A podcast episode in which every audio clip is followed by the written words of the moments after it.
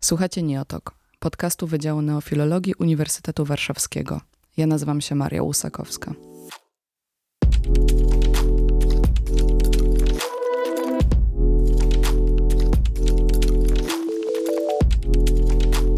Wyspa Wielkanocna, inaczej Rapa Nui, należąca do Polinezji, jedno z najbardziej odizolowanych miejsc na Ziemi. Od najbliższej wyspy dzielą ją ponad 2000 km, a od stałego lądu ponad 3,5. Jest znana z kilkumetrowych kamiennych rzeźb Moai, wokół których istnieje wiele niewiadomych. Jednakże posągi Moai to nie jedyny aspekt, który interesuje badaczy wyspy. O tym, dlaczego historia tej wyspy jest tak fascynująca, o jej legendach i magicznych aspektach, opowie nam dzisiaj doktor habilitowana Zuzanna Jakubowska-Forbrich z Instytutu Studiów Iberyjskich i Iberoamerykańskich Wydziału Neofilologii. Profesor Jakubowska-Forbrich jest tłumaczką, redaktorką, iberystką i naukowczynią. Na naszym wydziale wykłada historię Hiszpanii oraz historię Wyspy Wielkanocnej. Jest autorką książki Odkryta przypadkiem, pojęta opacznie, która analizuje relacje o Wyspie Wielkanocnej podróżników z XVIII wieku w kontekście rozważań o spotkaniu kultur i nieprzetłumaczalności kulturowej. W 2014 roku opublikowała dwujęzyczną, angielsko-polską edycję nieznanego dotychczas tekstu źródłowego dotyczącego Wyspy Wielkanocnej. W 2021 wyszła pod jej redakcją książka pod tytułem The Sleep of Reason Produces Monsters o błędnych wyobrażeniach na temat wyspy funkcjonujących aż do dziś.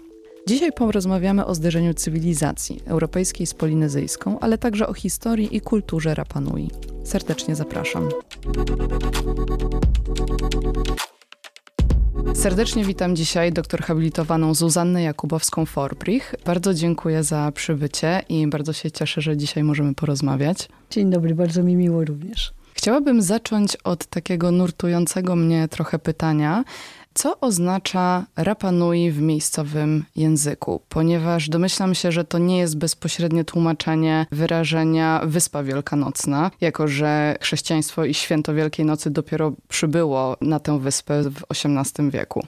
Zgadza się. Zresztą tu muszę panią na początek od razu zaskoczyć, dlatego że właściwie nazwa Rapa Nui nie jest zbyt starożytna i nie do końca jest tak stuprocentowo miejscowa.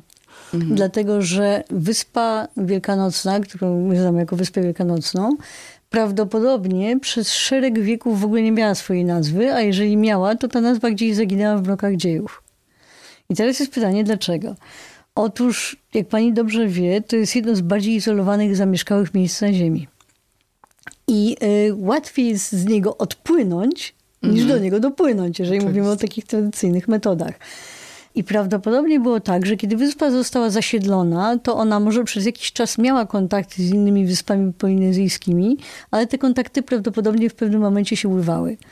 Może zmienił się poziom wód, zmieniły się prądy, wiatry, jakieś wyspy mogły poznikać, prawda, bo zmieniał się jednak klimat.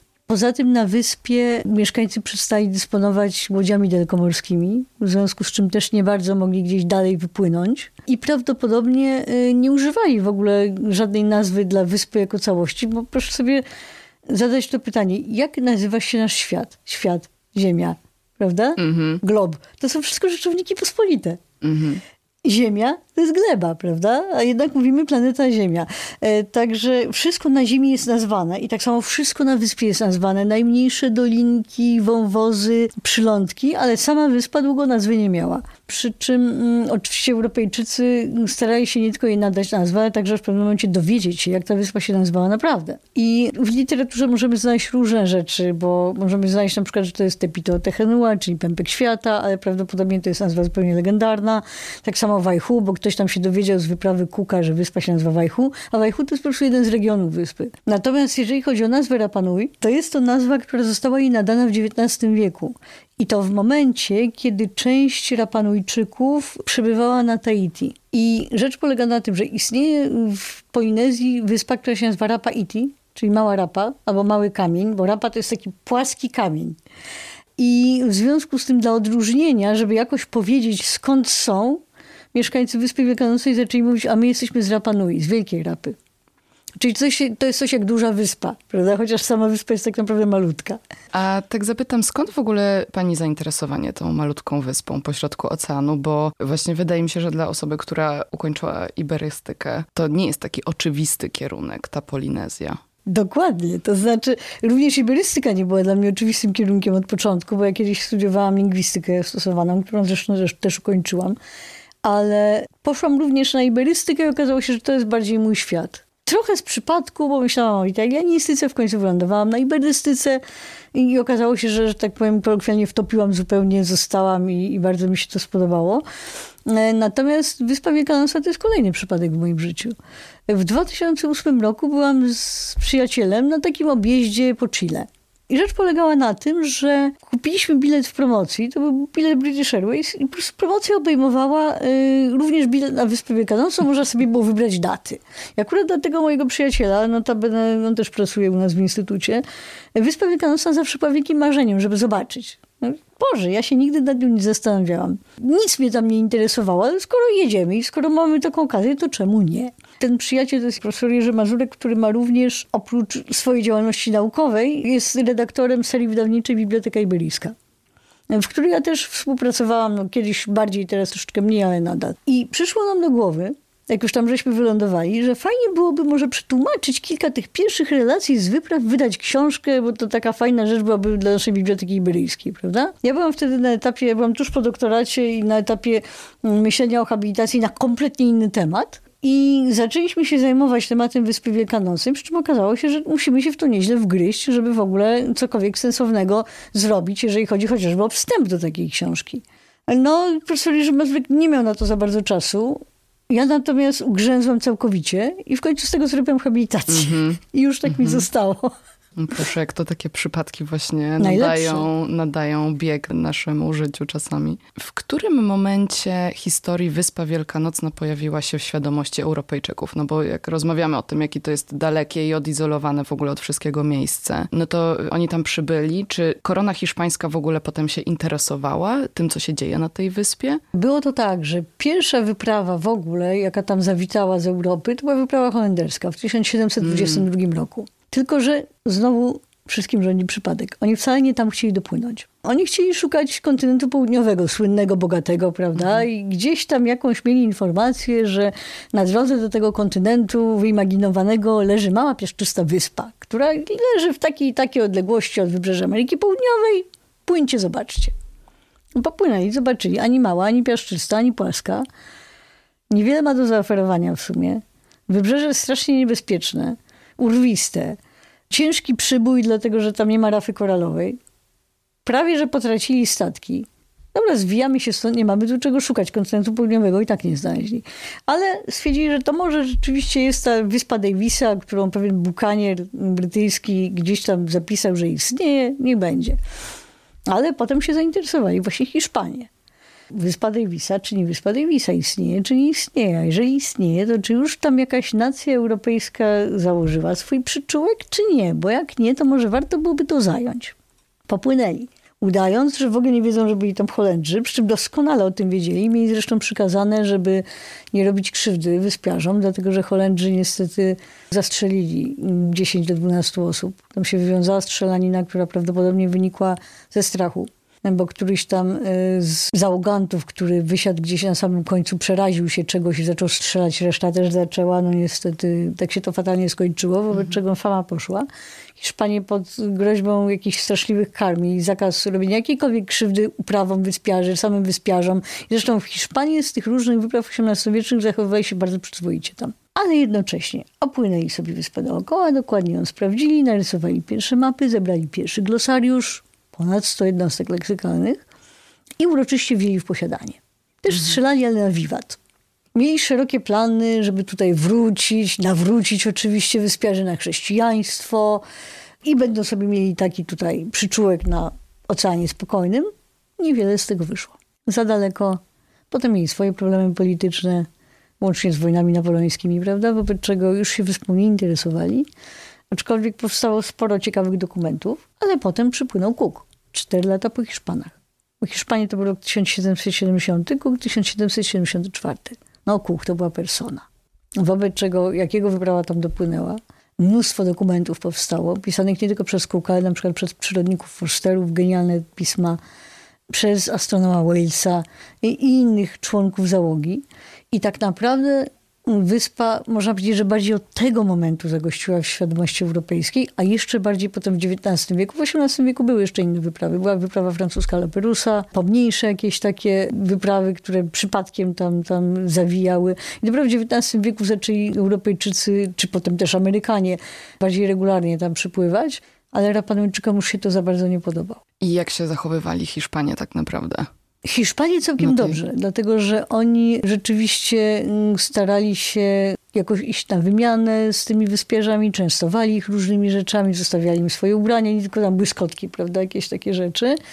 Zawsze za każdym razem przy każdej z tych wypraw była jakaś taka wizyta Rapanuńczyka na, na pokładzie statku. Oni tam przepływali w pław albo na swoich takich to się nazywa pora, to są takie jak gdyby wyporniki z y, sitowia Totora. E, takie jak nam się kojarzy taki makaron dla dzieci do pływania, mm -hmm. prawda? To oni mieli takie, takie, no to nawet nie jest tratwa, tylko taki walec sitowia Totora, na którym oni pływali, bo mieli swoje czółna też i zawsze gdzieś tam się wspinali na statki, podziwiali te statki. No i rzeczywiście była jakaś tam taka interakcja, prawda? No, próby, może nie tyle rozmów. Rozmów to już bardziej za Kuka, bo Kuka była taka sytuacja, że on miał tańczyka na pokładzie, a języki są bardzo podobne, wobec czego tam była próba jakichś rozmów rzeczywiście, komunikacji. Natomiast Hiszpanie po prostu uznali Japanujczyków za dobry materiał na poddanych i na chrześcijan, mhm. dlatego że y, kiedy obejmowali wyspę w posiadanie, to robili to z wielkim ceremoniałem i z nabożeństwem religijnym i oczywiście twierdzili, że wyspiarze powtarzają słowa litanii i śpiewają razem z Hiszpanami i powtarzają tak samo Viva el Rey, prawda, Wiwat Król. No bo tutaj na cześć Karola III e, okrzyki wznoszono i wyspę nazwano Wyspą Świętego Karola. E, także Hiszpanie oczywiście przekazywali to w swoich dokumentach jako no, dobry materiał na poddanych, właściwie to nawet nie wiadomo, czy tu jest jakaś religia, czy nie ma, ale da się ich nawrócić, będą fajnymi poddanymi, prawda? Zaraz wrócę właśnie do tego, jak Hiszpanie postrzegali te ludy rdzenne, ale tak e, jeszcze zapytam, czy na wyspie były w ogóle jakieś zasoby naturalne, które mogłyby ich interesować ewentualnie do eksportu na przykład? Do eksportu, bo to może niekoniecznie, dlatego że wyspa była jednak mała. W zależności od tego, która wyprawa przypływała w jakiej porze roku i z jakimi oczekiwaniami, tak różnie podchodzili do tego, co tam zostali. Byli częstowani słodkimi ziemniakami, które niektórzy uznali za pyszne. Niektórzy uznali, że jest po prostu tak gorąco na tej wyspie, że, że po prostu te soki są skoncentrowane i hmm. dlatego to jest takie dobre. Trzcina cukrowa tak samo. Kury. Byli częstowani pieczonymi kurami. Także z innych zwierząt tam praktycznie były tylko szczury. No, szczury były jedzone przez Polinezyjczyków, ale akurat no, nikt z Europejczyków Jasne. nie wspomina bycia częstowanym pieczonym szczurem, prawda? Mhm. Natomiast tam były też e, inne bulwy, typu jakieś ignamy, prawda, jakieś y, kolokazje, alokazje, jakieś tego typu rzeczy. Ale oni rzeczywiście e, głównie y, polegali na tej trzcinie cukrowej, na słodkich ziemniakach i na kurach. Oczywiście także na tym, co mogli złowić w morzu a więc na rybach, na owocach morza.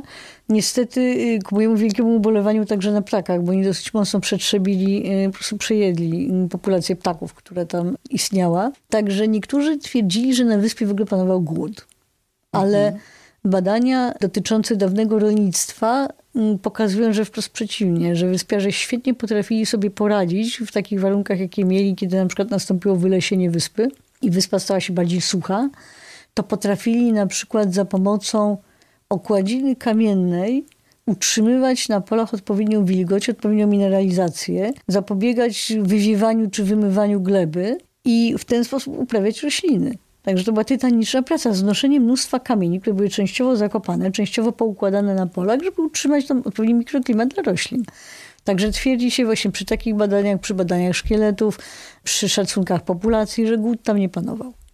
Wracając do tego, jak Hiszpanie traktowali mm. ludy rdzenne, powiedziała Pani o tym właśnie, że próbowali nawrócić ich na chrześcijaństwo i wspomniała Pani o tym, że mówili, że tam chyba nie ma żadnej religii, mm -hmm. więc łatwo ich będzie nawrócić. Ale czy to była prawda?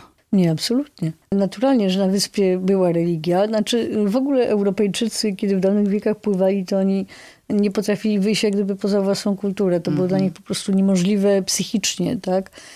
I oni rozpatrywali inne ludy, które spotykali przez pryzmat no, własnej kultury, własnego zaplecza, wobec czego w momencie, kiedy widzieli, że ludzie chodzą nago, to ich uważali za ubogich. Kiedy nie posługiwali się ich językiem, to uważali ich za niemowy, prawda? Kiedy nie wyznawali chrześcijaństwa, bo skąd by mieli wyznawać, to znaczy, a tam nie ma żadnej religii, prawda? Może w ogóle nie mają duszy i tak dalej.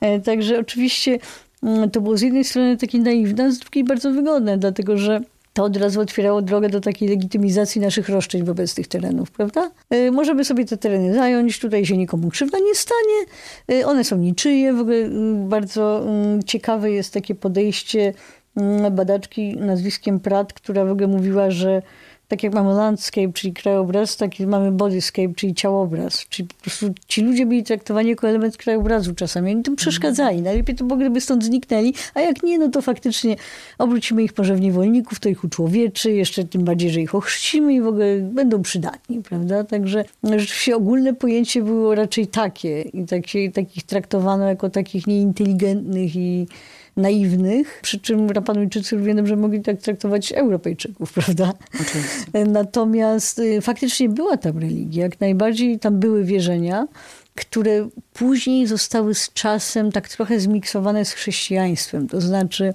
jest jeden bardzo duży i bardzo bolesny problem, który nie pozwala do końca badać mm, przeszłości Wyspy Wielkanocnej.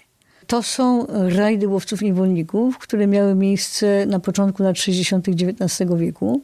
Pochodziły z Peru, ale tam również przynajmniej jeden katalończyk dowodził okrętami. Było to po zniesieniu niewolnictwa, wobec czego brakowało taniej siły roboczej, brakowało rąk do pracy, wobec czego kilka takich wypraw z Peru wypłynęło w ogóle na, na wyspy polinezyjskie, pacyficzne, nie tylko na Rapanui. Z Rapanui porwano około połowy ówczesnej populacji, około 1500 osób z całą elitą, z władcą, ze wszystkimi mędrcami, którzy znali pismo Rongo-Rongo. No, może sobie pani wyobrazić. W związku z tym nasza wiedza na temat wierzeń, tradycji, historii, kultury wyspy jest bardzo mocno ograniczona, dlatego że jeżeli zostało około 1500 osób bez całej elity społecznej, za to nękanych chorobami świata zachodniego, które były nieznane na Wyspie Wielkanocnej. Wkrótce tam się rozpętała epidemia ospy wiecznej. Ludzie po prostu umierali masowo byli pozbawieni jakiejkolwiek władzy, wobec czego tam się zaczął chaos. Prawdopodobnie stąd w legendach ciągle się pojawia, że na Wyspie Wielkanocy się toczyły wojny, jedni przeciwko drugim i tak dalej. Chaos zapanował właśnie wtedy, kiedy zabrakło jakiejkolwiek władzy, która by wszystko mhm. utrzymała w ryzach. To ja pytam, kto tam miał siłę kultywować dawne tradycje i wierzenia, tak? Także my na ten temat wiemy stosunkowo niewiele. Częściowo się to ekstrapoluje z innych wysp polinezyjskich, prawda? Bo jednak to jest pewne pokrewieństwo. Ale pewne rzeczy wiemy. Jakie na przykład?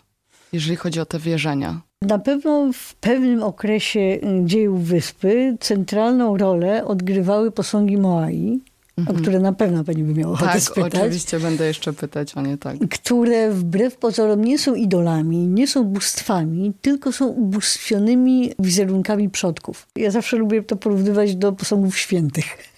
Mhm. Tak jak my, prawda, czcimy posągi tutaj rozmaitych świętych, tak, tutaj na Wyspie Wielkanocnej taki rząd posągów będących wizerunkami przodków, to są no, w naszym rozumieniu tacy ich święci, tak? Natomiast rzeczywiście byli to po prostu przodkowie, którzy jakoś wybitnie się zapisali w dziełach wyspy. Przy czym urocze jest to, że oni byli poddawani pewnemu recyklingowi. Co to znaczy? To znaczy, ponieważ wierzono, że duchy takich wybitnych przodków oddalają się gdzieś w zaświaty. Ale z biegiem czasu oddalają się coraz bardziej co jest cudną metaforą na powiedzenie, że kolejne pokolenia już nie bardzo o nich pamiętają, a jednocześnie posągi ulegają erozji, bo to jest miękki tuf wulkaniczny. W związku z czym, kiedy więzi między takim przodkiem a populacją danego momentu już były dosyć słabe, to taki zniszczony posąg zastępowano nowym, który był wizerunkiem nowszego przodka, bliższego nam w czasach. Natomiast mm, te posągi potrafiły również służyć jako budulec platform ceremonialnych. Także stąd mówię o recyklingu, tak? Bardzo w duchu takim e ekologicznym, ale tak. Też, też tak naprawdę chyba zgodnie z takim duchem natury, gdzie po prostu ciało odchodzi i staje się jakąś tam pożywką dla natury, prawda? Tak. I w kolejnym pokoleniu jest wykorzystywane tylko w inny sposób zupełnie. A to powiem pani, przepraszam, ciekawostkę. Byliśmy też z mężem z kolei na wyspie w 2018 roku na dwóch konferencjach wielkich, które się tam odbywały, międzynarodowych. I między innymi no, w ramach atrakcji, prawda, czy powiedzmy sobie lepszego poznania wyspy, byliśmy również wożeni w różne miejsca, które ja zresztą ja znałam część z nich, ale tym razem to było w otoczeniu innych naukowców, którzy się zajmowali tymi sprawami, od czego można się było dowiedzieć więcej. I zawieziono nas między innymi do posągu o imieniu Paro, który był kiedyś największym stojącym posągiem. On liczył sobie 11 metrów. Obecnie leży. Nie chcę powiedzieć, że został przewrócony, jeszcze ewentualnie do tego dojdziemy. W każdym razie leży. Jest dosyć mocno zniszczony przez erozję i opowiedziano nam, że kiedyś y, międzynarodowi naukowcy zaproponowali wyspiarzom, że oni mogą im zrobić, ponieważ tego już się nie da odrestaurować, tego posągu, bo jest zbyt zniszczony, to mogą odrestaurować, no, czy mogą zrobić jego kopię wierną kopię i ją postawić. A Rapanuńczycy powiedzieli, ale my nie chcemy, my chcemy ten, taki jak jest teraz. My nie potrzebujemy jego idealnej kopii. To jest ten posąg. Tak sobie myślę, że właśnie te posągi to jest jeden z takich najbardziej rozpoznawalnych symboli tej wyspy. I jest między innymi taka e, legenda o tym, że te posągi chodziły. Wiadomo, jak je się robiło, ale tajemnicą jest to, jak je transportowano na tej wyspie, ponieważ one ważą, z tego co mi wiadomo, po kilkadziesiąt czy kilkanaście ton. Prawda? Kilkadziesiąt, kilkadziesiąt też potrafią spokojnie tak. ważyć. No właśnie. I tak, i, i chciałam o to zapytać. Jakie są, jakie są teorie na ten temat, albo czy może ta zagadka już jest rozwiązana? Znaczy my jej prawdopodobnie nie rozwiążemy nigdy, mhm. dlatego że yy, no już nie ma tej wiedzy, jaka, jaka towarzyszyła budowie posągów i ich transportowaniu, natomiast są pewne yy, przesłanki. Różni badacze się składają ku różnym wersjom. E, można tutaj z grubsza podzielić badaczy na tych, którzy się opowiadają za transportem w pionie i transportem w poziomie. Przy czym też należy mieć na uwadze, że powierzchnia wyspy jest bardzo nierówna. No nie ma tam gór, ale są wzgórza, pagórki, prawda? Najwyższe wzniesienie to jest 500 metrów. Akurat tam nie stoją na górze żadne posągi, ale one stoją głównie wokół wybrzeża. Natomiast jakoś trzeba było po tym terenie je przeprowadzić. I rzeczywiście, jak pytano wyspiarzy, oni mieli gotową odpowiedź. Jak to? No one po prostu szły szły na swoje miejsce no przeznaczenia. Miały swoją magiczną siłę mana i szły. I rzeczywiście brzmi to zabawnie, ale wszystko zależy od tego, jak interpretujemy to, co słyszymy. I jak interpretujemy siłę mana. Mianowicie jednym z pomysłów, który wyszedł od y, czeskiego inżyniera imieniem Paweł i nazwiskiem Paweł, jest pomysł transportu posągów w pionie za pomocą lin, które były przywiązane do podstawy posągu, czyli to jest taka postać do bioder, prawda? To nie są tylko twarze, tak jak się mhm. sądzi, tylko to jest taka postać do popiersi, ale aż do bioder. I u głowy były przywiązane te liny i po prostu kolebano takim posągiem jak lodówką.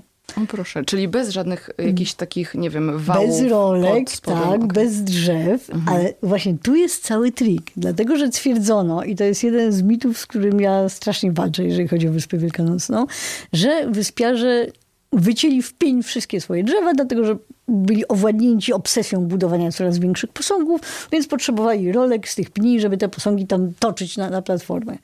Tylko, że jakie drzewa rosły na Wyspie Wielkanocnej? Głównie palmy.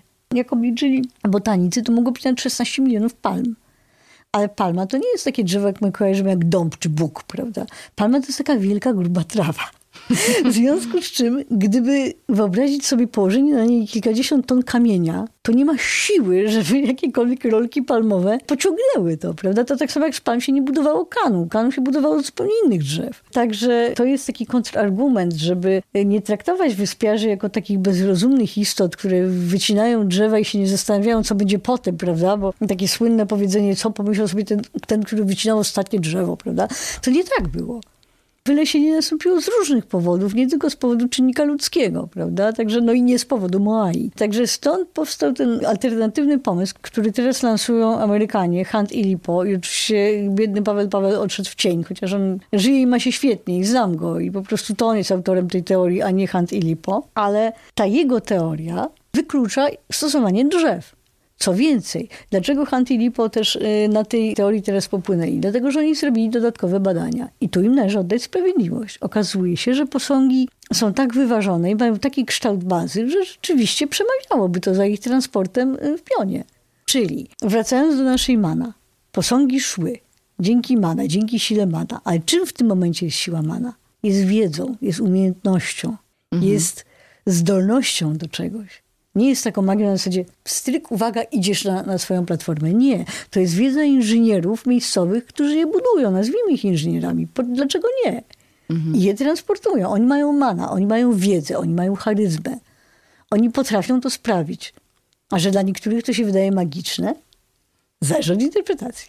No bo właśnie, tak jak czytałam, to pojęcie mana tłumaczy się jako właśnie taki rodzaj magii. Tak ale czy mogłaby Pani trochę opowiedzieć, co to tak naprawdę jest ta mana, kto ją ma? Bardzo chętnie, bo to jest przepiękny temat i to zostało teraz spopularyzowane chyba przez różne gry komputerowe, w których mana występuje jako, jako punkty magii, prawda, czy coś takiego. Zresztą w ogóle w Azji odpowiednikiem magii jest mana, ale ja bym powiedziała, że mana, którą my znamy z Polinezji, to jest troszeczkę coś innego. To znaczy, to jest taka życiodajna siła, to jest taka energia, która przenika właściwie wszystko na wyspie. Mana mają ludzie, mana mają zwierzęta, posągi, sama ziemia, która może obdarzyć kogoś właśnie tą siłą mana, ale też mana można zyskać dzięki jakimś szczególnym zdarzeniom. Prawdopodobnie może myślano, że na przykład kontakt z białymi ludźmi przyda mana tym Rapanujczykom, którzy się będą kontaktowali, albo tym Rapanujkom. Też musimy pamiętać, że biała skóra w Polinezji jest oznaką pochodzenia z wyższej klasy. W związku z czym na przykład kontakty seksualne z przedstawicielami rasy o białej skórze mogły być traktowane y, jako taki awans społeczny, ale również jako zupełnie biologiczne odświeżenie krwi, prawda? To jednak były wyspy. Ale tam nie miało miejsca kazirodztwo. Nie miało miejsca tego typu praktyki. Oni bardzo dobrze potrafili się orientować, kto z kim może wchodzić w związki, a kto nie. Wobec czego prawdopodobnie kontakty z przybyszami z zewnątrz stanowiły też swego rodzaju pomoc tym społecznościom. Ale wracając do mana jako takiej. Mana wiązała się również z przodkami. Mówiono, że najwięcej mana u człowieka mieści się w głowie, w czaszce, wobec czego na przykład czaszki przodków to były cenne, no nazwijmy to amulety, prawda? Które na przykład mogły przynieść urodzaj. Także siłę mana mieli po prostu wszyscy, którzy tam przebywali i ona mogła rosnąć i malić w zależności od różnych rzeczy. Czasami mana była gdzieś niechciana, wobec czego należało jakiś obiekt oczyścić z mana, na przykład za pomocą wody morskiej. Ogień mógł spalić mana. Tak? Przedmiot, który, który był obdarzony mana, która była niebezpieczna. Bo czasami mana mogła, mogła być również szkodliwa. Także to nie tylko była taka dobroczynna siła. Także ona jest rozumiana jako zjawiska przyrodnicze. Ona jest rozumiana jako czyjaś władza, czyjaś, ja bym powiedziała, czyjaś mądrość. Ona jest rozumiana jako autorytet, jako charyzma. Także ona ma bardzo wiele tłumaczeń. Pani artykule o elementach magicznych w tradycji Rapanujczyków, e, który to artykuł zresztą e, bardzo polecam słuchaczom, mówi właśnie Pani o tym, że u nich ta magia, religia i wiedza, czyli to, co po europejsku powiedzmy nazwalibyśmy nauką, tworzy w zasadzie jakąś taką całość i różne strony pewnego systemu. Czy możemy wytłumaczyć w taki europejski powiedzmy sposób, jak wygląda postrzeganie świata w tej kulturze Rapanujczyków? Na pewno cały świat żyje. Mhm. Na pewno cały świat żyje, różne obiekty mają duszę, kamienie mają duszę, niebo jest istotne, wszechświat powstał w ogóle z ciemności. Są również bogowie, jak najbardziej, ale akurat jeżeli chodzi o ten panteon bóstw rapanujskich, to nie mamy pełnego obrazu. Wiemy na pewno, że istniał Bóg stwórca Makemake, który utworzył człowieka z czerwonej gliny. Przy czym czerwień to jest święty kolor w Polinezji, także tutaj też ma to znaczenie. I bardzo duża część gleby na Rapanui jest w ogóle czerwona. Także też warto na to zwrócić uwagę. Bardzo była rozwinięta astronomia. Mówi się w ogóle, że to była religia astrobiologiczna, tak? że to była jedna z takich wczesnych religii, w których i astronomiczne zjawiska miały znaczenie i przyrodnicze różne zjawiska miały znaczenie. I akurat w religiach astrobiologicznych są tworzone różne konstrukcje urbanistyczne. O tym no, trudno mówić o konstrukcjach urbanistycznych na Wyspie Wielkanocnej, ale można pod to podciągnąć platformy, na których stoją Moai, ponieważ według niektórych badaczy te platformy są zorientowane astronomicznie, że one są w jakiś sposób tak usytuowane, żeby jakieś zjawiska astronomiczne, które zachodzą na przestrzeni roku, były zauważane w pewnych momentach. Tak? Także Istniały tam dwa rodzaje, to moja studentka Anna Żorska się tym zajmowała, czy to należy nazwać kapłanami, czy szamanami. I właściwie e, ani jedno, ani drugie słowo nie bardzo pasuje, prawda, bo one są jednak z innych kultur. No, tam to się nazywało e, Iwiatua. I jedni byli od gwiazd, a drudzy byli od ciała i ducha. Tak? Także jedni byli jak gdyby tacy leczący choroby ciała i duszy, inni byli właśnie od astronomii. E, także ta astronomia mm, e, miała tam duże znaczenie, przy czym ciągle się badacze spierają, czy bardziej to był kalendarz solarny, czy jednak lunarny, dlatego że są różne sprzeczne gdyby interpretacje tego, e, tym bardziej, że próbuje się na przykład porównywać ważność pewnych gwiazdozbiorów czy gromad gwiazd do tego, co było na innych wyspach polinezyjskich ale też nie bierze się pod uwagę, że Wyspa Wielkanocna nie leży w tropikach, tak jak wiele tych wysp, tylko w strefie podzwrotnikowej, wobec czego pewne gwiazdozbiory nie są już tam tak dobrze widoczne. Także nie wiadomo, e, co tak naprawdę było ważniejsze. To, to jeszcze się ciągle na ten temat badacze spierają. Ale dlaczego ja mówię, że to stanowi jedną całość? Dlatego, że tak na zdrowy chłopski rozum, jeżeli my czegoś nie rozumiemy, to jesteśmy skłonni przypisywać dane wydarzenie siłom nadprzyrodzonym albo Bogu, bóstwu, prawda? Jeżeli mamy do czynienia z religią, to działają bogowie. Jeżeli mamy do czynienia z magią, to działają jakieś wezwane przez nas moce i to my coś sprawiamy, prawda? A jeżeli coś nam się uda wyjaśnić, no to to już jest wiedza, to już jest nauka. Ale ja to zaczęłam porównywać do takiej wielkiej kuli, prawda? Gdzie na jednej stronie mamy religię, na drugiej magię, na trzeciej wiedzę i w zależności jak przez tą kulę spojrzymy, tak co innego nam się pokaże na wierzchu, prawda, co innego pod spodem. To znaczy, to wszystko mi się wydaje takie płynne. Magia i religia to są takie bardziej europejskie koncepcje. Jak to przyłożyć do Wyspy Wielkanocnej? Można powiedzieć, że w legendach, w których ktoś zamienia dziecko w ptaka, to jest element magiczny. A może to jest mana? Ale czy mana to jest magia, czy nie? Mhm. A może jednak tam są jakieś duchy i ma to związek z jakąś religią, prawda? Znaczy z ich religią. Także moim zdaniem to, to jest właśnie tak jak z tymi chodzącymi posągami. Dla nas to może być traktowane jako naiwny żart, bo także oni nie wiedzieli o czym mówią, a dla nich to może być to, my wiemy, że one chodziły, dlatego że ktoś im nadał taką moc, ale nadał taką moc za pomocą swojej wiedzy czy swoich umiejętności. Także dlatego ja mówię, że to jest taka całość, którą nie można by rozbierać na czynniki pierwsze, tylko pytanie, czy warto.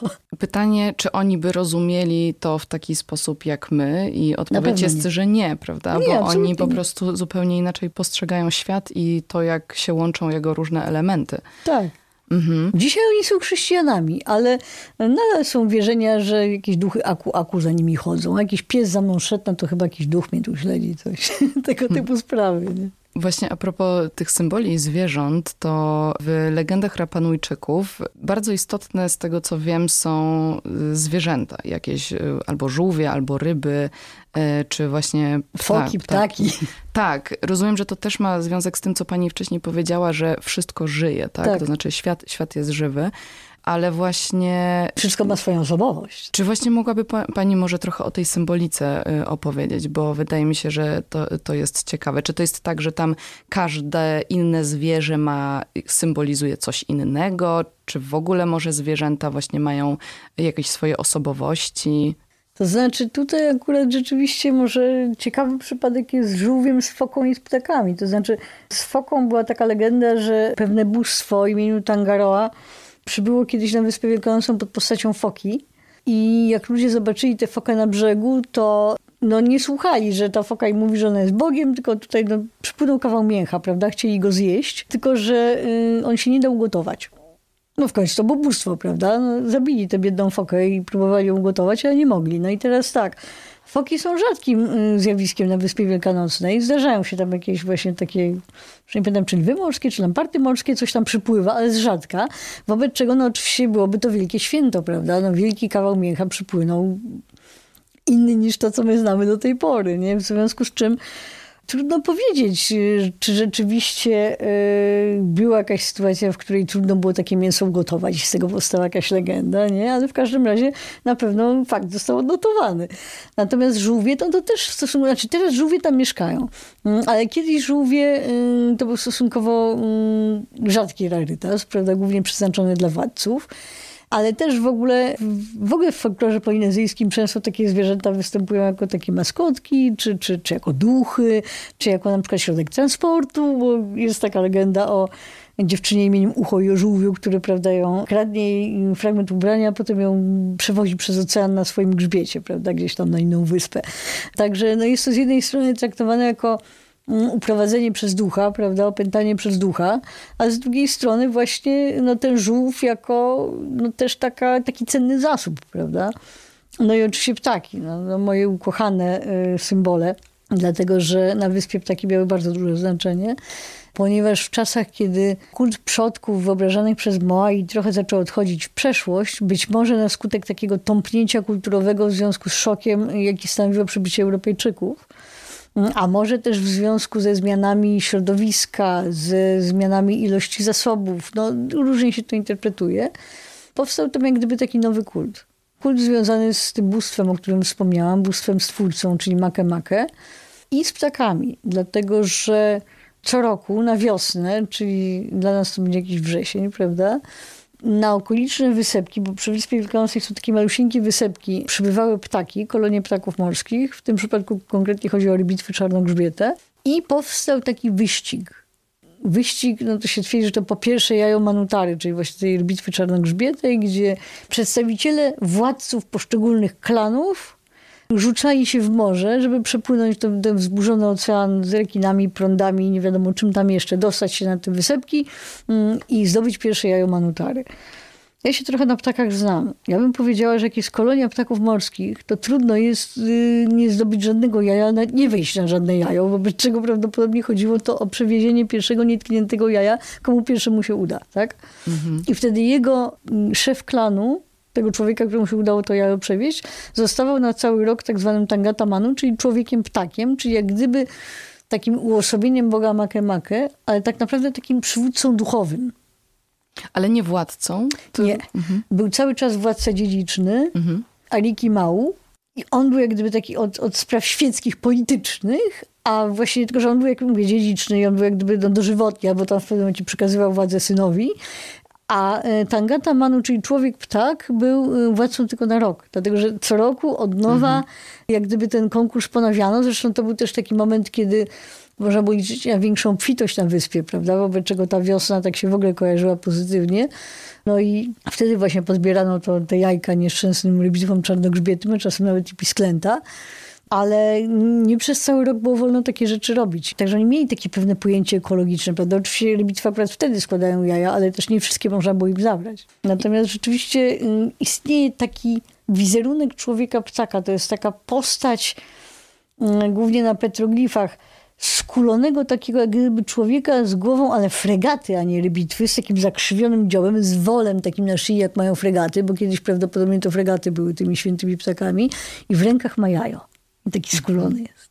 I jaka była rola tego człowieka ptaka? Właściwie dosyć prestiżowa, takiego można powiedzieć doradcy. On się nie mógł z nikim kontaktować bezpośrednio. Miał swojego służącego, który mm, załatwiał za niego wszystkie kontakty i tam dostarczał mu jedzenie, dlatego że szczególnie przez pierwsze pół roku ten człowiek żył w kompletnej izolacji. Był zamknięty jak gdyby w specjalnym takim domu, chyba mógł tylko nocą w ogóle wychodzić.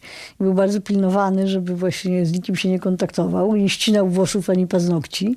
Także był rzeczywiście otoczony takim prawda? Mm -hmm. On był tabu, czyli po pojedyncku mm -hmm. tapu. Chociaż twierdzi się, niektórzy twierdzą badacze, że były mu przeznaczone specjalne kobiety na żony. Ale to jest w ogóle zupełnie inna opowieść, nie wiem na ile prawdziwa. E, także związana z różnymi, e, dosyć można byłoby powiedzieć, drastycznymi praktykami, jeżeli chodzi mm -hmm. o mhm. manipulację przy ciele. Także... Mhm. Może nie na ten Może podcast. Chciałabym wrócić jeszcze do takiego zderzenia cywilizacji, tak? bo cały czas e, ci Europejczycy, powiedzmy, przewijają się w tej historii Rapanui.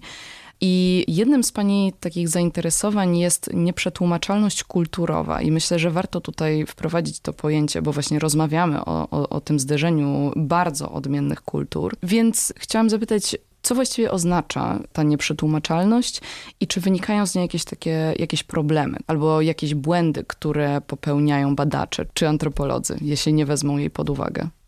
Zdecydowanie tak. To znaczy, kiedy ja się na serio już wzięłam za te pierwsze relacje z wypraw na Rapanui XVIII-wieczne, gdzie miałam do czynienia z chyba ponad 20 łącznie dokumentami w różnych językach, to zauważyłam, że chcąc przetłumaczyć je na język polski, żeby przybliżyć je polskim czytelnikom, mam do czynienia z dosyć złożonym zadaniem, ponieważ ja właściwie w tym momencie dokonuję przekładu przez czas, języki i kultury. Dlatego, że tak, mam do czynienia z XVIII-wiecznymi tekstami, które powstały wprawdzie wszystkie na gruncie europejskim, ale to byli Holendrzy, pewien Niemiec, Hiszpanie, Brytyjczycy, Francuzi, oni wszyscy piszą na temat kultury, co do której nie posiadają żadnego aparatu naukowego, żeby się nią zajmować. W związku z czym oni piszą to, co widzą, ale to, co interpretują, może być zupełnie niezgodne z rzeczywistością. A potem jest to tłumaczone na inne języki. Większość badaczy Wyspy Wielkanocnej włada albo językiem hiszpańskim, albo angielskim, jako lingua franca, prawda? Większość tych tekstów została w pewnym momencie przetłumaczona na angielski. I na przykład, co ciekawe, jeszcze w XVIII wieku przetłumaczono tekst Niemca na angielski. Sam ten Niemiec w ogóle różne tam rzeczy konfabulował w swoim tekście. Potem zostało przetłumaczone na angielski przez niejakiego Dalrymple, który w ogóle pisał, ja to tłumaczyłem z francuskiej wersji, która była kiepska. A istotę, przetłumaczyli to na angielski. A potem ktoś przychodzi i to czyta. Nawet w XX-XXI wieku. I powiedzmy, że nie jest to ktoś, kto ma wykształcenie humanistyczne, tylko archeologiczne. I bierze to za dobrą monetę. Albo na przykład taka sytuacja. Przyjechali Hiszpanie, pomyliły im się dwie rzeczy. Maniok z Ignanem. Myśleli, że na wyspie rośnie maniok, który znali. Ale znali go na przykład z Brazylii, prawda? Na wyspie nie rośnie maniok. Maniok został wprowadzony dopiero w XIX wieku, oni byli w XVIII. Tam rósł ignam, który był po prostu trochę podobny. Ale potem ktoś to czyta, ktoś tłumaczy zamiast tykwy, tłumaczy dynię, dlatego że tam są tykwy, a dynia i tykwa po hiszpańsku kalabasa mają podobną nazwę, taką samą praktycznie. Więc tłumaczy, że były dynie, że był maniok i jeszcze komuś się wydaje, bo platanos gineos, czyli takie malutkie bananki, to co my nazywamy rajskimi bananami, ktoś po angielsku przetłumaczył jako papryczki chili. Dlatego, że gdzieś tam jakaś nazwa była podobna. I potem przychodzą ludzie związani z Torem Heyerdahlem i mówią, kurczę, jak tam był maniok, jak tam były papryczki chili, to znaczy, że oni przypłynęli z Ameryki Południowej, a nie z mhm. żadnej Polinezji, prawda? Da się przypłynąć. Tu mamy dowód. Nie, nie macie żadnego dowodu, macie złe tłumaczenie i złą interpretację. Także ta nieprzetłumaczalność, czy przetłumaczalność kulturowa to jest dla mnie takie właśnie zderzenie między czymś, co na tej wyspie widzą ci XVIII-wieczni podróżnicy, na przykład Niemiec, który mówi, kurczę, oni tu muszą mieć krosna, bo oni mają takie fajne płótno, które jest jak tkane, prawda? To nie było tkane płótno. Tego nawet nie można nazwać płótnem, bo płótno jest tkane. To był materiał z kory morwy papierowej, który się w bardzo specyficzny sposób obrabia. Bierze się wewnętrzną część kory, rozkłada się ją. No to tak jak, tak jak mi się zawsze kojarzy, jak się rozkłada liść pora, prawda? Jak go przetniemy, to mamy taki prostokąt, mhm. nie? No to wyobrażamy sobie, że oni coś takiego robili z tą korą, rozkładali ją, roztłukiwali ją takimi specjalnymi tłuczkami na, na kamieniach, żeby ona była jak najbardziej płaska. Moczyli ją w ciepłej wodzie, w zimnej, w słonej, w różnej. Zostawiali na słońcu żeby to zbielało. I potem za pomocą na przykład igieł z kości ptasich szyli kawałki tego i mieli taką, to się u nich nazywa tapa. Albo nie, u nich to się nazywa machutę, bo znana jest nazwa tapa na, na właśnie tego typu materiały polinezyjskie, a właśnie na wyspie się to nazywało machutę. Bo u nich drzewo morwy papierowej to się nazywało machutę. Ale może to przypominać płótno, wobec czego przyjeżdża ktoś i mówi, to musi być płótno, to, to jest utkane, prawda? A potem ludzie to tłumaczą dalej i no, mieli krosna, no nie mieli krosien, tak? Także dużo jest takich rzeczy. Na przykład są takie tłumaczenia tych hiszpańskich tekstów przez Boltona Granvilla Cordeya na angielski z początku XX wieku. I co teraz robią współcześni badacze? Sięgają do angielskiego, bo jest im najwygodniej ale nie biorą pod uwagę, że on na przykład przetłumaczył kury, które były karmione robaczkami z ziemi, on tłumaczy na angielski, że były hodowane w wykopanych w ziemi zagrodach, które były zadaszone. Skąd on to wziął? Nie mam zielonego pojęcia. Także dużo jest takich rzeczy, dużo jest takich przykładów, mhm. jak również na przykład, wracając jeszcze do tego Niemca Beirensa, który płynął z Holendrami. Najłatwiej jest obecnie dostać jego relacje w wydaniu z 1923 roku, które okazuje się, że wyszło mm, w jakiejś takiej serii przygodowej, szykowanej przez niejakiego pana Pliszkę, który w ogóle sobie poskracał, pozamieniał, y, zmienił mu gramatykę, poucinał pewne rzeczy, popomijał i ja porównałam to z oryginałem. I sam Behrens jest zupełnie inną osobą w oryginale z 1737 roku i w wydaniu również po niemiecku z 1923 roku. To jest zupełnie inny człowiek. Także to jest coś, co, co wiedzą humaniści, prawda? że trzeba sięgać do oryginałów, że trzeba sięgać w miarę możliwości do pierwotnych dokumentów albo do pierwszych wydań, ale nie możemy winić przedstawicieli innych dziedzin nauki, niehumanistycznych, którzy nie mają pojęcia, że, że te teksty mogą być tak zniekształcone i sięgają po prostu do tego, co jest najwygodniejsze. Trzeba brać pod uwagę to, że właśnie jeżeli Europejczyk pisze o kulturze zupełnie sobie tak. obcej, to zawsze będzie pisał ze swojej perspektywy Naturalnie. po prostu. Mhm. Naturalnie. Kontynuując ten wątek kiepskiego przedstawiania Wyspy Wielkanocnej, albo może nie kiepskiego, ale w jakiś sposób zakłamanego, tak? E, w 2021 roku wyszła książka pod pani redakcją The Sleep of Reason Produces Monsters. Jak słychać po tytule, książka jest po angielsku. Jest to książka o błędnych wyobrażeniach na temat wyspy, nie tylko w popkulturze, ale także w nauce y, i w nauce popularnej. I właśnie chciałam zapytać, z jakimi, poza tymi rzeczami, o których teraz pani mówiła, to z jakimi stereotypami najczęściej pani musi walczyć? Głównie z dwoma, ale one się właściwie łączą. Pierwszy z nich to są słynne wojny na Wyspie Wielkanocnej, które się ponoć miały rozgrywać między długouchymi i krótkouchymi, na skutek których to wojen jedni drugim pozwalali posągi i porozbijali posągi stawiane na platformach. To jest jeden mit, ale on jest zagrzebany jak gdyby w takiej teorii, która niestety bardzo długo była lansowana przez świat zachodni, tak zwanej teorii upadku Wyspy Wielkanocnej. Korzenie tej teorii sięgają jeszcze XVIII wieku, to trzeba przyznać bo o tym, że wyspę dotknął jakiś kataklizm, to pisali jeszcze Forsterowie, że tam ziemia wygląda jak spalona, mało jest kobiet, wobec czego może tam był jakiś kataklizm związany z wybuchem wulkanu i tak dalej, i tak.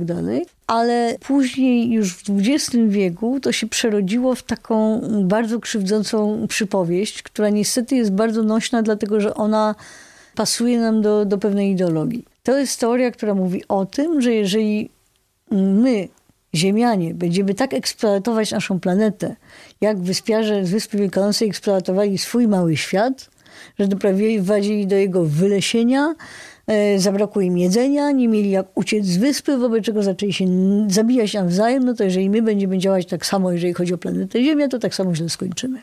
Z tym, że to jest potwornie, potwornie krzywdzący i niesprawiedliwy obraz, dlatego że on jest z gruntu nieprawdziwy. To znaczy, już od powiedzmy 20 lat mniej więcej walczą z tym naukowcy coraz bardziej, ale ten mit się doskonale trzyma. Przy czym mówi się tak, po pierwsze, wyspiarzy nie było tak dużo, jak się kiedyś twierdziło, że ich było 20 parę tysięcy. Może 10-15 tysięcy. Po drugie, wylesienie. Owszem, ale niekoniecznie w imię obsesji budowania Moai, bo rywalizujemy tutaj ze sobą. Obecnie się twierdzi, że społeczeństwo raczej współpracowało. Bo na waszym terenie są złoża obsydianu, na naszym terenie są złoża bazaltu. Wy potrzebujecie bazaltu, my potrzebujemy obsydianu. Wymieńmy się, tak? Raczej to tak wyglądało. Poza tym samo budowanie Moai też musiało być przecież raczej zbiorową sprawą, a nie, a nie pojedynczych władców, prawda? Kolejna sprawa, to co mówiłam o rolnictwie i o badaniach szkieletów, nie wyglądają na niedożywione. Jak się bada zęby, to się wręcz twierdzi, ja nie jestem biologiem, ja tylko przytaczam, że dzieci tam mogą być karmione 54 roku życia. Gdyby matka głodowała, to by nie mogła tego robić, tak? Kolejna rzecz, również badanie szkieletów. Nie ma dowodów na to, że tam były jakieś straszne walki albo praktyki kanibalistyczne. W związku z czym to jest kolejna sprawa, która mogła tam niekoniecznie mieć miejsce. Jeszcze jedna rzecz. Owo zwalanie posągów z platform. Jest wspaniały człowiek, archeolog y, Nicolas Co, Belg, który wiele lat spędził na wyspie badając właśnie posągi i on twierdzi, że prawdopodobnie kult posągów był zakończony celowo i stopniowo, że one zostały położone. Gdyby one zostały wywrócone na skutek jakiejś przemocy, to one by się rozbiły w pył. A jeżeli już one są złamane na y, wysokości szyi, która jest najsłabszym punktem kamienia, wobec czego przez zwykłe napięcie on mógł tam pęknąć, prawda? To jest miękki tuf wulkaniczny, jak mówiłam, on ulega erozji. Zresztą też na przykład widać po śladach, jakie zostawiają padające deszcze, które żłobią ten kamień, że kiedyś te posągi stały, potem leżały. E, wobec czego jest powiedziane, że te platformy były zamykane. Zamykamy świątynię u nas, prawda? A tam zamykamy tę platformę, przysypujemy kamieniami i zamieniamy ją w grobowiec. Mhm. Także są takie pomysły, że to nie było na skutek jakiejś przemocy wewnętrznej, tylko właśnie na skutek takiej zmiany zwrotnicy, jeżeli chodzi o kulturę. I raczej się mówi, kto wyniszczył Wyspę Wielkanocną? No biali, prawda? Swoim przypływaniem, zostawianiem chorób wenerycznych oraz innych, gruźlicy, grypy, czegokolwiek bądź, ospy wiecznej. Potem rajdy łowców niewolników. Potem misjonarze, którzy oczywiście mieli lepszy pomysł na, na kulturę Wyspy Wielkanocnej niż miejscowi. Zakazujemy tutaj wyścigów po jaju, manutary i tak dalej. Zakazujemy wyciągania płatków uszu i innych takich rzeczy. Poza tym też tam byli przedsiębiorcy. Po połowie XIX wieku byli tam przedsiębiorcy, którzy zamienili wyspę w wielkie rancho hodowli owiec. owce jedzą wszystko i powodują tak zwaną kompakcję gleby. Jak chodzą, to po prostu ścieśniają glebę, wobec czego gleba nie jest dobrze napowietrzana, wobec czego nie jest dobrze nawilżana i tak dalej, i tak dalej. Zamienienie wyspy w rancho do hodowli owiec i sprowadzenie Rapanuńczyków do roli praktycznie niewolników na własnej ziemi. Ja w ogóle to najlepiej ich wywieźć, bo im tu przeszkadzają. Część na Mangarewę, część na Tahiti, nieważne, tak? W najgorszym momencie populacja Wyspy Wielkanocnej wynosiła mniej niż 150 osób. Z tych 150 osób wywodzą się wszyscy dzisiejsi Rapanujczycy. No to co my tak naprawdę możemy pewnego wiedzieć o ich dawnych dziejach? Ile jest obecnie tam Rapanujczyków takich rdzennych? rdzennych, zależy co mamy na myśli mówiąc rdzennych. Mhm. To, żeśmy dyskutowali właśnie ja, mój mąż i Andrea Zelenfreund z Chile e, o tym, co, co to znaczy być rdzennym Rapanujczykiem. W momencie, kiedy tam się tak bardzo mieszała krew z białymi, z Tajtańczykami, z Mangarewą, z Anglikami, z Hiszpanami itd., tak itd. Tak Ale są rapanujskie nazwiska. Jest 30 parę rapanujskich nazwisk. Są ludzie, którzy się czują rapanujczykami, mm -hmm. którzy mówią po rapanujsku. Obecnie na wyspie mieszka chyba około 8-9 tysięcy osób, z czego połowa to są rapanujczycy. I zresztą w tej chwili y, oni też wywalczyli sobie kilka lat temu ograniczenia odnośnie osiedlania się na wyspie, bo wprawdzie konstytucja Chile mówi, że obywatel Chile może się osiedlać gdzie chce, to jednak wzięto pod uwagę to, że wyspa jest maleńka i bardzo zagrożona no, zadeptaniem. Tak? To jest wielkie stanowisko archeologiczne pod gołym niebem. I po prostu przybywanie na wyspę w tej chwili jest też ograniczone, to znaczy trzeba mieć Oczywiście tam y, bilet powrotny, trzeba mieć miejsce, gdzie się będzie spało. To miejsce musi być zarejestrowane w ich izbie turystycznej tak dalej, i tak dalej. Są pewne obostrzenia, tak? Też nie można przebywać dłużej niż 30 dni, chyba że są jakieś potrzeby, to się składa podanie, prawda, i jakieś naukowe sprawy to można. A jeżeli chodzi o osiedlenie się na wyspie, trzeba mieć tak zwane binkulo, czyli trzeba mieć związki rodzinne z kimś z wyspiarzy. Nie można po prostu sobie tam kupić domu i zamieszkać. A właśnie tak, może już transportując się do y, teraźniejszości, myślę, że niektórych może zaskoczyć taka informacja, że w chwili obecnej Wyspa Wielkanocna administracyjnie należy do Chile. Tak. I swoją drogą Chile jest oddalone od niej e, o 3000. 3700, jakoś tak. tak. No właśnie, e, ponad 3000 kilometrów. Więc chciałam zapytać, jak to się stało, że ta wyspa właśnie stała się częścią Chile i, i jak to w ogóle wpływa na jej funkcjonowanie? Było to tak, że y, po tych rajdach łowców niewolników, o których opowiadałam, nastąpił wielki protest międzynarodowy związany właśnie z, z tymi porwaniami, wobec czego mm, starano się repatriować no, część ludzi, ale tam raptem setka przeżyła a potem na statku, który ich transportował, wybuchła ospa, wobec czego z 12-15 osób tak naprawdę z tych porwanych tylko dotarło z powrotem do swojej ojczyzny. Ale rzecz się odbiła echem międzynarodowym i zainteresowali się duchowni, zainteresowali się misjonarze, wobec czego no, w 1864 roku przyjechał tam pierwszy misjonarz, on był Francuzem, ale on stacjonował w Chile. I później misja z Wyspy Wielkanocnej była faktycznie chilijska, Natomiast mm, bardzo ciekawą rzeczą jest, ja też piszę na ten temat artykuł, że w 1870 roku przypłynęła tam korweta chilijska, E, niby w ramach podróży szkoleniowej dla kadetów y, marynarki, prawda? No i tutaj zrobimy sobie taki raport na temat wyspy, sytuacji hydrologicznej, biologicznej, wszystkiego, co tylko nam się może wydawać. To był pierwszy taki właściwie bardziej naukowy raport na temat wyspy, ale oczywiście Chile absolutnie nie jest wyspą zainteresowane. A skądże? To jest tylko wyprawa szkoleniowo-naukowa. Akurat. Mhm. W wyprawie brał udział między innymi jak i Policarpo Toro. I on później, wspinając się po szczeblach y, kariery w marynarce, coraz bardziej naciskał na władze chilijskie, że warto byłoby tę wyspę zająć. Żeby mieć jakiś przyczółek, żeby mieć jakąś kolonię. A poza tym, skoro wcześniej zajęła ją Hiszpania, dawne dzieje, nikt już o tym nie pamięta, no to Chile jest naturalnym spadkobiercą, prawda? No i w 1888 roku przypłynęli, podpisali tak zwany akt woli, który był jednym wielkim oszustwem, dlatego że w języku rapanujskim było napisane, że się będą opiekować tą ziemią, a w języku hiszpańskim było napisane, że zajmują tę ziemię.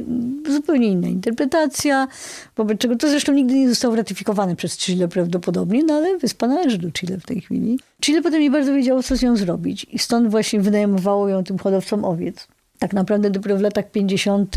XX już wieku no, wygasły te wszystkie kontrakty tak zwanej kompanii eksploatacyjnej, pięknie się to nazywało, prawda? I dopiero wygasły te kontrakty i tak naprawdę bardziej marynarka przejęła jurysdykcję nad wyspą. Przy czym potem w latach 60.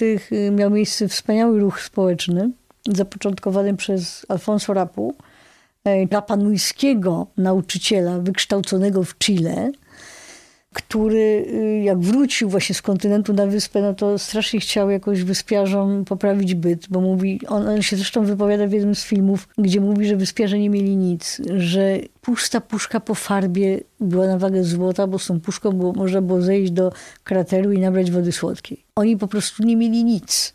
I on zrobił taki pokojowy bunt.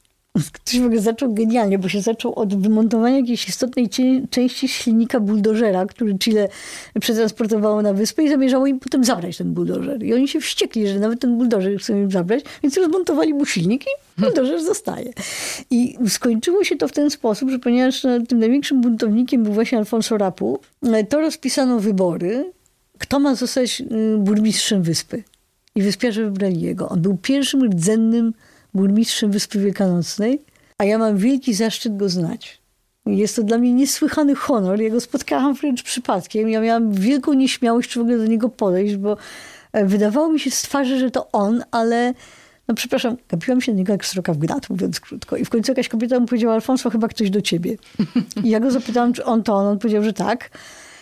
No, żeśmy sobie pogadali, dużo mi opowiedział. Uroczy facet, uroczy człowiek, naprawdę już w tej chwili bardzo wiekowy, ale bardzo dowcipny, bardzo taki rzutki, można powiedzieć, taki twardo stąpający po ziemi. Także on potem mm, rozmawiał ze mną, opowiadał właśnie o tym swoim przewrocie, opowiadał o tym, jak po prostu on, taki człowiek, naprawdę, no, bosy Rapanujczyk, który się potem spotykał z prezydentami różnymi i tak dalej. Mhm. Także dużo dobrego tam zrobił. Tak na koniec już zapytam, jak chciałaby pani, żeby wyglądała przyszłość Wyspy Wielkanocnej? Czego by jej pani życzyła? Dwóch rzeczy. Żeby ich ludzie rzeczywiście traktowali poważnie. Żeby ludzie nie traktowali ich jak naiwne dzieci, którym nie wolno oddać ich własnego posągu, który zabrali do Muzeum Brytyjskiego, bo wy nie macie u siebie warunków. Nieprawda. To jest ich posąg, mają dla niego warunki. Żeby ludzie, tak jak to się zaczęło niedawno, już był ten trend, jak byliśmy w 2018 roku, dzielmy się z wyspiarzami tym, co odkrywamy na ich temat. Nie zabierajmy tej wiedzy ze sobą poza wyspę. Zostawiamy ją na miejscu. Traktujmy ich jak równoprawnych partnerów i żeby rzeczywiście wyspiarze mogli bardziej rządzić się na swojej wyspie. Zresztą to się powoli dzieje, dlatego że również administracja Parku y, Narodowego została oddana w ręce wyspiarzy, ale to się dzieje bardzo powoli i niechętnie. Tak? Nie zalewajmy ich falami kolejnych samochodów dla turystów. Tam nie ma parkingów, tam nie ma y, świateł ulicznych. Nie ma tam takich rzeczy, wobec czego nie róbmy tego. Oni sami są na rozdrożu między globalizacją a tradycją. Oni sami czasem nie wiedzą, w którą stronę chcą pójść, ale umożliwmy im życie takie, jakie oni by chcieli, a nie w skansenie. Tak? Mhm. Jeśli mogę jeszcze wspomnieć o jednej rzeczy, to jest projekt, który mam nadzieję, że uda mi się ruszyć. A jeżeli tak, to byłby dla nas bardzo egzotyczny, ale myślę, że bardzo ciekawy. Mianowicie zainteresowało mnie coś, co by pani chyba nie przyszło do głowy. Czy istnieje rapanujski język migowy? Okazało się, że istnieje. Nawiązałam kontakt, właściwie nawet ja e, nawiązałam kontakt z kimś na wyspie, żeby zapytać, czy w ogóle coś takiego ma miejsce. I do mnie się odezwała kobieta stamtąd, która zna chilijski język migowy i w tej chwili zajmuje się czymś, co moglibyśmy nazwać tworzeniem korpusu rapanujskiego języka migowego. I ona chce, żeby ten język był ustandaryzowany jak gdyby. Ja mam wielką ochotę przyjrzeć się tej sytuacji i ją obejrzeć dokładniej, tym bardziej, że to jest taki trend, który również zmierza do tego, żeby wyspę czynić bardziej dostępną. Dlatego, że Oczywiście. ta kobieta zajmuje się również na przykład tworzeniem makiet, rzeźbionych makiet platform na Wyspie Wielkanocnej, żeby mogli oglądać niewidomi. I tu wyspa jest w awangardzie. E, chcą właśnie ruszyć ten rapanujski, nie tylko chilijski język migowy, bo wyspa ma swój, ona ma swoją kulturę, prawda? Wobec czego, dlaczego mają migać po chilijsku? Niech migają po rapanujsku. Plus właśnie na przykład ona mówi, że pochodzi z rodziny rzeźbiarzy, wobec czego nie tylko wyrzeźbić miniatury platform, ale na przykład wyrzeźbić petroglify, bo oryginalnych petroglifów nie wolno dotykać, żeby ich nie zniszczyć. Poza tym są tapu. Wobec czego, żeby niewidomi mogli dotknąć takiego kamienia z kopią petroglifu, prawda? Mhm. Awangarda, nie? Nie no, świetne. Połączenie interdyscyplinarnych studiów tak. nad niepełnosprawnością tak. i właśnie takich tematów bardziej, bardziej kulturowych. Więc ja tutaj trzymam kciuki. Myślę, że to bardzo, bardzo, bardzo ciekawy temat. Dziękuję. E, bardzo dziękuję też za rozmowę i że pani przyszła dzisiaj i e, Dziękuję nam pięknie. tak ciekawie opowiadała o tej wyspie. Dziękuję ślicznie. Dziękuję.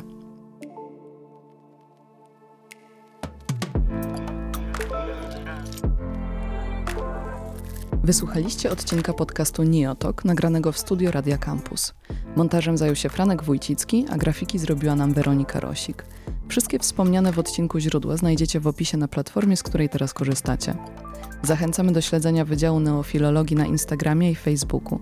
Jeśli macie uwagi, pytania lub sugestie dotyczące tematów, które moglibyśmy poruszać, koniecznie do nas napiszcie. Ja nazywam się Maria Łusakowska. Dziękuję, że nas słuchacie i do usłyszenia.